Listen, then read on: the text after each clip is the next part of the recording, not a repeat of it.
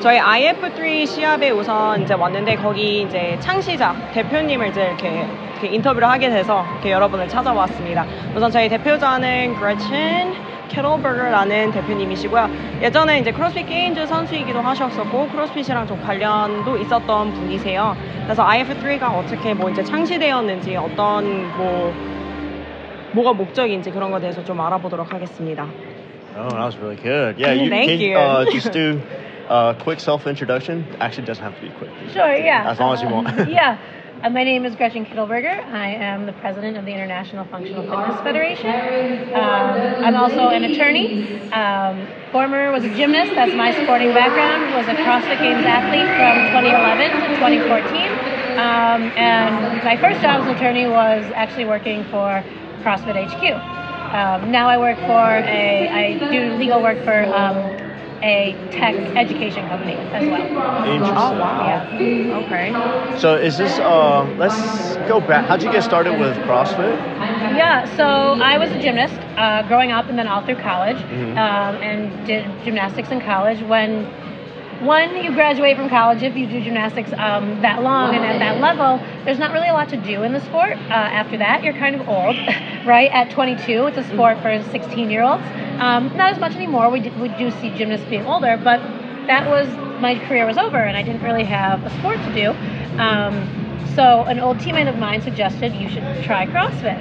Uh, so looked it up, you know, on main site. This was 2010 when I started. Really, I guess end of 2009. Um, looked it up, found the workout of the day, kind of figured it out on my own. Was in law school then, and started doing it on my own. Um, a gym opened up a couple months later in the town where I was in law school, and eventually started going to that gym learned I could compete about in CrossFit through them, and then I was like, well, this is it. This is my new thing. I'm done with gymnastics, um, and then I kind of everything sort of snowballed from there, and that's how I got into doing CrossFit and competing. Interesting. So, how, how'd that get you into like working for CrossFit HQ? Yeah, so I graduated from law school uh, in 2011, and you have to take the bar exam in the United States to be licensed as an attorney. Um, and it happened, I made the games for the first time that same year, and they fell in the exact same week. Uh, so I was like, oh, what am I going to do? And I was like, well, I might never make the games again, so I'm not going to take the bar exam. So I pushed it off. Uh, I didn't take it till 2012. So once I took it, I didn't have a job lined up because I didn't take it right away, and also it was kind of in the middle of the recession in the U.S.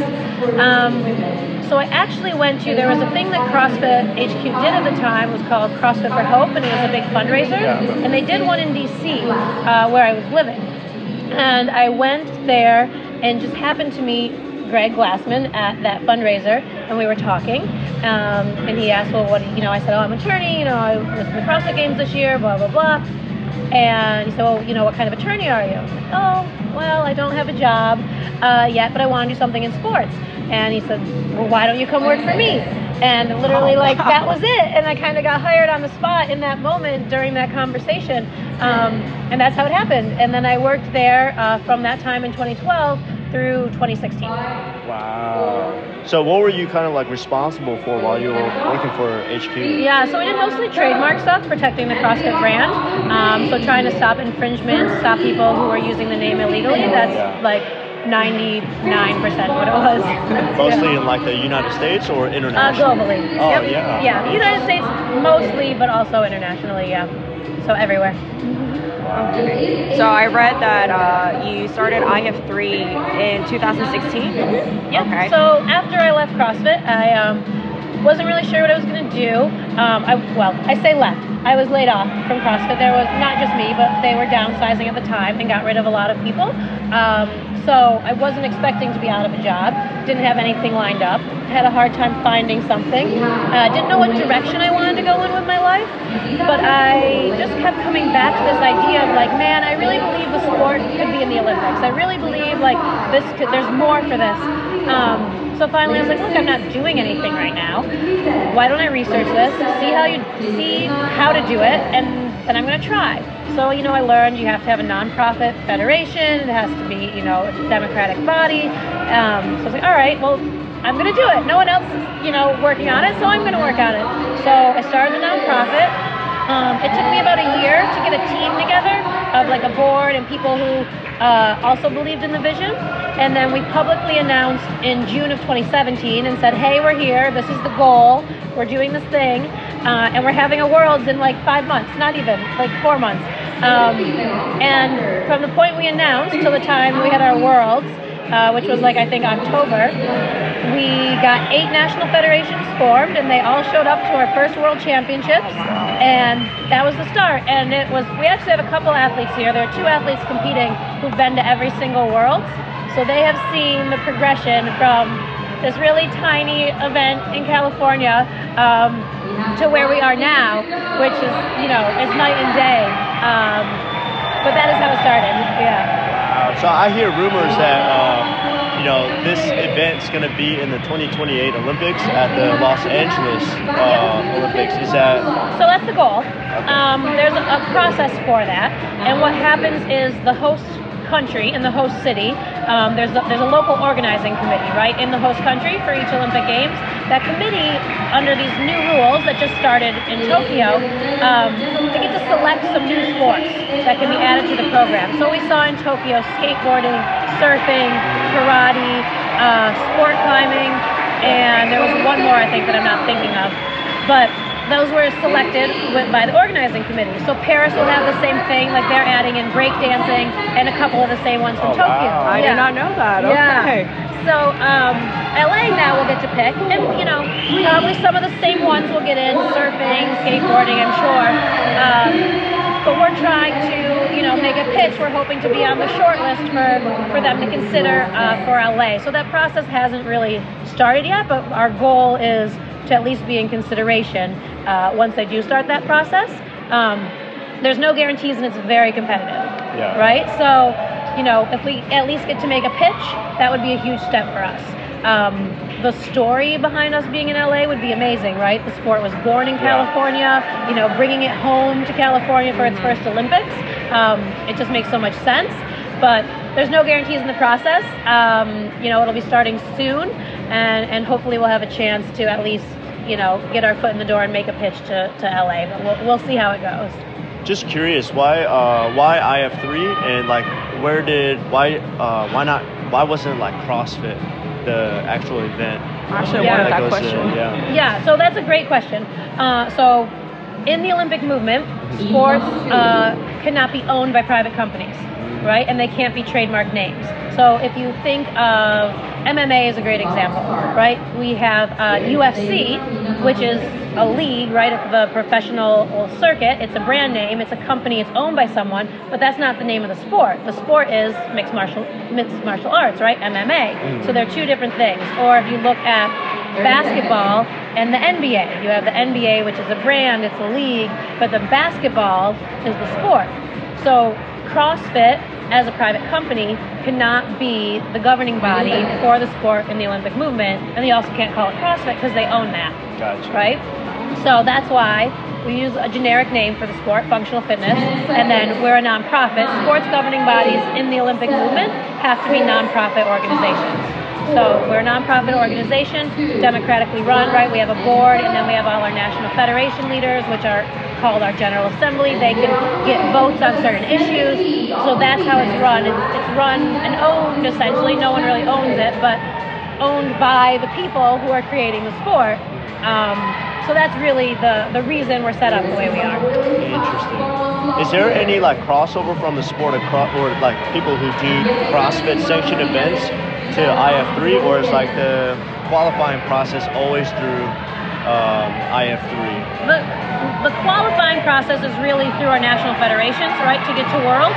Um, and some of them do use, you know, they might, depending on the size of the federation, might use results from other CrossFit events, right, or like the Open or whatever, to help in determining, you know, their rankings or determining their qualifiers and things like that. Um, there's no rules against that in our system. They're welcome to do that. Most national federations um, don't, I would say. They run their own independent national championship uh, for their federation, and part of that is because that's you know really a requirement as a sport when you're looking at the process um, of recognition by your government, which we try to get recognized by the IOC, the International Olympic Committee, on an international level, but nationally these national federations are trying to get recognized by their Ministry of Sport and their National Olympic Committee. So to do that, they have to meet certain requirements. Um, and one one of those is oftentimes running. You, have your own independent national championship, right? And there's a lot of other things, but that's usually one of the requirements. So they usually run their own events. Um, and when they get that recognition, it comes with a lot of benefits to the athletes and the sport, right? Government funding, um, you know, anti-doping within a WADA compliance system, things like that. Uh, so that's just one of the benefits to the system. And this system of sport is not a new system we created, right? The idea of governing bodies that are recognized by the government, supported by the National Olympic Committee, this is done all over the world, right? In every every other sport. Um, so that's it's, it's new to our community. Many people don't understand it, um, but they understand it in the context of other sports. So it's the exact same system. Uh, we're just starting to build it for functional fitness. I feel like this idea or this uh, international functional fitness, like the it being a sport, eventually going to the, the Olympics. I feel like there's a lot of support, especially here in like uh, Europe. Mm-hmm. Like you look at the Swedish teams, you know they're they're decked out from head to toe, Mm-hmm. uh, and I'm assuming that's from like you know government fund, funding. And, like Sweden has a really big presence here. Mm-hmm. Uh, what's it like in the U.S. right now with IF3? I, I feel like um, it, it's I'm having a hard time like wording my question, but Yeah. is the presence bigger in internationally, Yeah. or is it bigger in the U.S.? Uh, is there a certain part of the world that you know Yeah. they're like really adopted this system? Yeah, so uh, definitely we have the most federations in Europe, and they're our strongest federations. And I think there's a couple of reasons for that. One, people in Europe understand the sporting system because they have it in all other sports, and it, uh, that's really how sport happens in Yeah. Europe. I mean, if you even look at like FIFA's a great example with all the leagues and the clubs and all of that, right? This idea of you do your sport at a club and then you try to make your national team and this and that. That's just across Europe, that is how sport works. So when we said to them, hey, we're starting this, we're trying to get recognized by the government, national teams, right? Setting up a club system, all these things. They went, oh yeah, we know what that means and we know how to do that and we're totally on board with that, right? Wow. So it's just, they get it over here in Europe. Um, the U.S. is not like that. So the U.S. Um, we're different for a couple reasons. One, the U.S. is one of only a handful of nations that does not have a Ministry of Sport, and also their U.S. Olympic Committee is not government funded.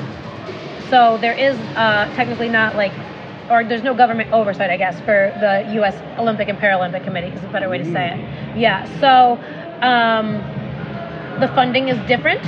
Uh, it's more like you know private donors and sponsors and things. You yes, you can get sp- funding from the U.S. Olympic Committee, but it's not that same sort of government-supported system that we see in Europe.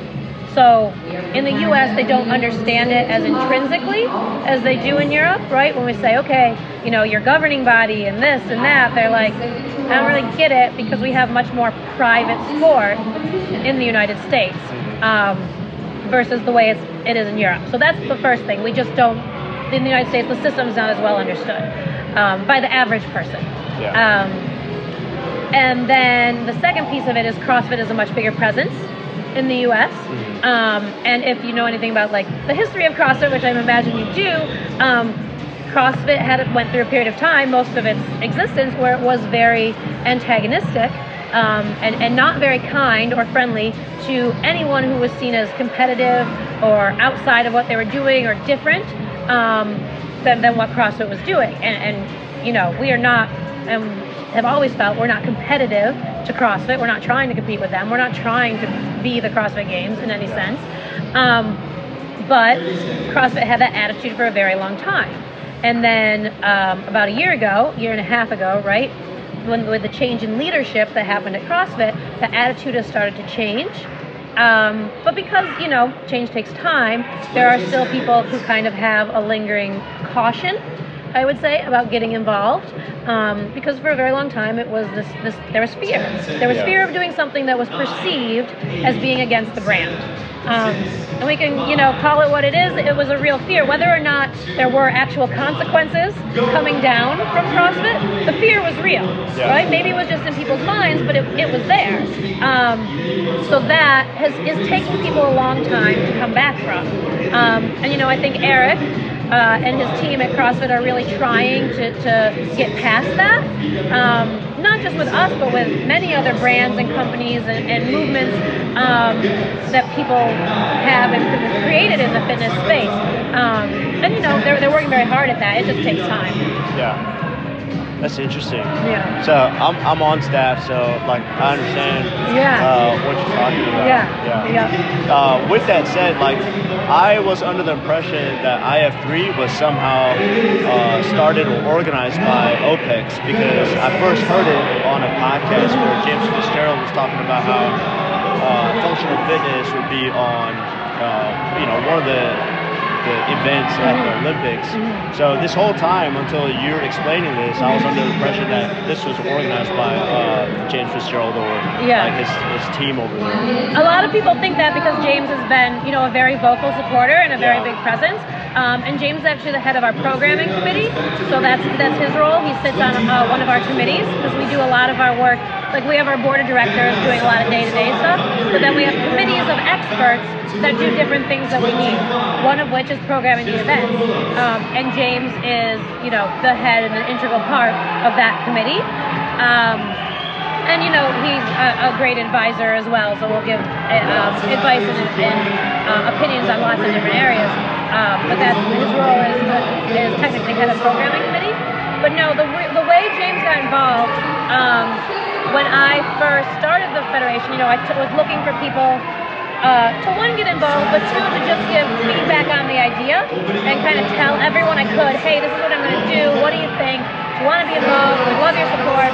Um, so I called, you know, pretty much all my connections from, you know, being in the games and competing and, and you know, all of that, um, which included most of the big name event organizers and most of the big name coaches. Um, almost every single one said the exact same thing to me. They said, "This is a great idea. This is so needed, but CrossFit is going to hate it, so I'm not sure I want to be a part of it." And James was the only one who said, "I'm in. Right? I will support it from from day one. I want to help build this. This is like." Uh, this is a great thing. Um, so James has been involved since then. Um, and yeah, I guess that just goes with the other story, right? Like about how people were very hesitant to get involved. Yeah. Um, but James was, you know, he really, really believes in the mission, um, and has been a huge. There, him and OPEX have been huge supporters uh, of what we do, um, really from from day one. Wow, interesting. Yeah. Everything's like coming to full circle right now. Yeah, yeah. Yeah. Wow. So with the, like this competition, there's juniors, seniors, and masters. Uh, what's the intent behind the teams? Because like they have a, a, uh, what's that called? Their their technique. Their They're testing on their yeah. technique as well. So what's the intent behind the three different divisions? Yeah, so with the juniors, um, obviously we want them in the sport for for growing the sport, right? Because eventually, you know, our older guys are going to retire. Our national team members are elite athletes right now, and, where do those new athletes come from? Well, we need them to be prepared in that junior age group to be the next generation. Plus, just obviously, you want people involved in the sport. You want kids moving. You want kids healthy. You want them to love to move and and enjoy fitness. Yeah. Um, so that's why we really want to focus on the youth, focus on the juniors, and have them um, a way for them to participate and have their own world championships. The technique points are brought in because we want to keep them safe and moving well. Which makes sense. Yeah, and especially when you look at the Olympic movement, um, and when you're talking about such a broad audience that's not just our community, there's a lot of people looking at the sport and they immediately see, oh, they're going too fast with heavy weight, right? Oh, they shouldn't be weightlifting at all. Oh, look at that form. Yeah. So we need to, to think, we need to combat that now. Um, and this allows us to, one, keep them safe, you know, and, and it forces them almost to slow down. I mean, these guys are so good, they don't have to slow down. Their form was actually very, very good, and their technique. But um, it helps make sure they're moving well at a young age. Um, so that, and you know what, when they're adults, they're going to be able to go so much faster because of it, Yeah. because they've learned and have been forced to do proper technique um, ever since they're kids. Uh, and our technique scoring system right now, it's very simplistic. You know, we're trying to start very slow um, and keep it like just very simple because it is new. Um, and we've already, you know, you already get questions on it. Why did I lose this point? Why did I this? That's not fair, right? And so it's, it's new. Um, and we'll, people will get used to it. We'll eventually revamp the system, but right now it's just an introduction for the kids to learn like, hey, you're going to have to balance having good technique with going really fast, and we're not going to let you move like crap, essentially, uh, just to get through it. Um, when you're an adult, once you become 18, hey, that's your decision, right? You're an adult. You can you can choose how you want to move your body. Um, but as a kid, you know, we have a responsibility. They're not quite developed enough mentally to make the decision that's in their best interest. So we have a responsibility to say, yes, you can go fast, but I need to keep you safe. And the Yeah. technique points is a, is a way for us to help do that. Um, so that's the, the, the idea behind the juniors. Um, and then obviously the individuals you know, the elite individuals has always been a core of the sport. And then the teams is great because they're country teams. And that's actually my favorite division, right? Because you're now not just competing for yourself or your box, right, or whoever. It's, it's your country. You're representing your country. And I think they get the biggest cheers, honestly. That last event for the teams was pretty cool. Like, everyone's cheering and kind of like, because who doesn't root for, like, USA or Norway or Sweden or whatever it is? Like, you get behind your country. Um, so that is, you know, I think probably my favorite division, to be honest. Um, and I see that being potentially our, our most popular division in the future. I feel like that is like it's uh, you know I came here with the, the army team and you don't like when you go to a CrossFit event. As typically you're there as an individual representing your box. Uh, same thing as a team, you represent your affiliate, which is awesome. Yeah. But you know, like there's not. Um, you don't really get to come out and represent your country in Yeah. a sport of functional fitness CrossFit. So Yeah. I, I feel like that's really the best part, also. Yeah, I like it. So going um, well, how much time we got? Going on, uh, like we still got seven years before. Yeah. Hopefully, um, you know, this event enters. Okay, we got time. Hopefully, it enters uh, the Olympics. Mhm. Um, what are like the milestones that you have to meet to ensure Yeah. uh, the event gets there? And then, is there like a, a timeline that you have? Like, you know, by 2026, we'll know that this is going to be an official event at Mm-hmm. Yeah. the Olympics. Uh, so, general timeline for, or general outline of how a sport gets recognized, right? First, you have to have your governing body, and then it has to get recognized first by something called the Global Association of International Sports Federations. Once you're recognized there, you can apply to be recognized by the International Olympic Committee. And then once you're recognized there, you can petition to be on the Olympic program. So we're on that first step. Um, and hopefully we'll get that soon, or at least our observer status in, in what GAISF is what it's called. We're aiming for that first, and then we can keep moving through the process. Um, it's not fast. They kind of they take as long as they want, more or less, uh, with it, which is frust- which can be very frustrating. Um, so that's how that process works. Uh, in terms of timeline for new sports for LA, that decision will officially that will be made either shortly before or shortly after the Paris Olympics, so 2024. So the time is actually really short. It sounds long, but it's really short. And then, like, if it, what what does the community have to do to like help support IF3 to ensure that you know this becomes an event? Like, what are some things that we could do? Yeah. So the biggest thing, if you are in a country that does have a national federation, support them. Join, become a member of them, of theirs. Go to their events, right? Volunteer on a committee. Uh, help, you know, make a donation if that's if you feel so inclined. But finding ways to support the national federation in your country, because that's really the key. The strong national federations make us stronger as an international federation. Um, and if there's not a national federation in your country, that means we need one. So if you're someone who has the, the, the willingness, the energy, the time to want to start a national federation, um, we'd like to pull them from the community. We think that works better, and we think that it just makes the sport better. We want people developing the sport in the country who understand the sport. We're not looking for people who, you know, they just want a career in sports governance and they want power and fame, whatever. We don't want those people. Um, there are lots of sports that do work that way. We don't want to be one of those. We want to be, you know, very grassroots almost, but we're growing this from the community um, because that's what they deserve. So if that's something you're willing to tackle or something someone is willing to tackle in your country, you know, reach out to me, reach out to us, um, and we will I'll give you all the information on how to start. Uh, we have kind of a packet and steps and build a national federation from scratch. It's not easy. Um, it is a lot of work and it's um, sometimes thankless work because it is a volunteer position for a very long time for most people. Um, but those are the best ways to, to support and get involved. So we know one um, in Korea. Yeah. It's a, a guy named Ko Sung Ko Sung Yeon.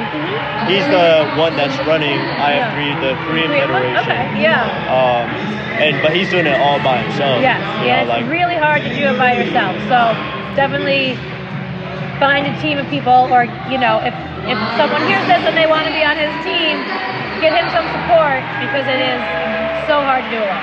Yeah, Yeah. bet. Um, what else? I felt like I was just like throwing all You're like, questions. I had all these questions that I had like in my head, and you were just like asking, but it's all the questions that I want to ask. too. Yeah. Um, like, I actually have a question with like the qualifiers. So you have a juniors um, division.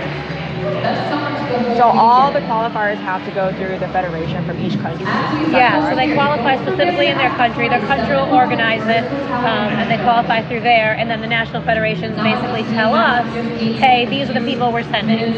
Right? So we don't really do any of the qualifiers. It's all done on the national level, and then, you know, we give countries that have a certain number of spots that they can fill.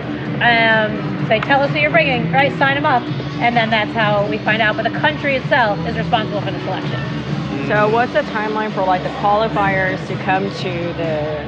Guess, Yeah, like, the so it depends on the country. Um, Worlds next year are going to be at the end of the summer. Um, so I think most countries are planning like a summertime, beginning of summer Okay. national nationals um, qualifying season. Uh, but it kind of depends like on local events that happen in the country. You kind of want to work around those and just how far you are from Worlds that year, right? If it's in your your country or right next door, you don't need as much time to figure out visas and travel and all of that. So it sort of depends um, on the country, but most people do it several months before. Um, so I guess spring, early summer is mostly the timeline for a lot of people. Yeah, because I mean, I thought you know Korean athletes would be very interested. It's it's a pretty big community. Yeah, Yeah, they would have loved to. Yeah. Uh, Yeah. And I saw them do a qualifier, uh, a team. They did But- a Continental Cup last year. We were online. They did. The Koreans had a team Yeah. um, and some individuals. Yeah, but I know COVID this year for people to come to in-person events has been, you know, especially from. I mean, in Europe, it's easier for them to travel within Europe, but to get people here, even from you know the Americas, from Asia, from Australia, like it was real hard to get people yeah, here this that was really hard because there, I know like the the restriction just lifted not too long ago, and Yeah. that's our our travel. Like our plan was like every like very last minute Yes, as well. Yeah. So yeah. that's maybe the reason. Maybe I think that's the reason we have a lot of European federations here this year and not as much representation from the others, and it's just COVID travels hard But, for everybody. uh, but still, like a lot of people showed up. Yeah, everybody's great. cheering. It's like, uh, like I haven't felt this in a really long time. Yeah. Like the passion. yes. It's really good to just like be here and be Yeah. part of it. Awesome. Yeah, everyone's dying for events like this, in-person competitions. Yeah. Yeah. Yeah. Yeah. So we appreciate Oh yeah. you guys doing this. Well, thank you guys for being here. We appreciate it.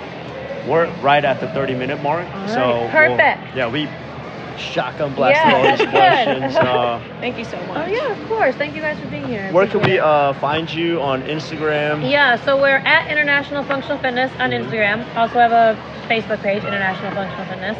Um, website is functionalfitness.sport. Okay. Um, and that's the best. I mean, our social media is the most, you know, current things to look at. The website's updated only for big updates, really. Um, but yeah, pay attention to the social media. Follow us. We have a YouTube channel as well. Um, so we appreciate appreciate all the support. All Awesome. right. Thank you. Yeah, Thank you. Thank you guys. Yeah, that was thank you very much.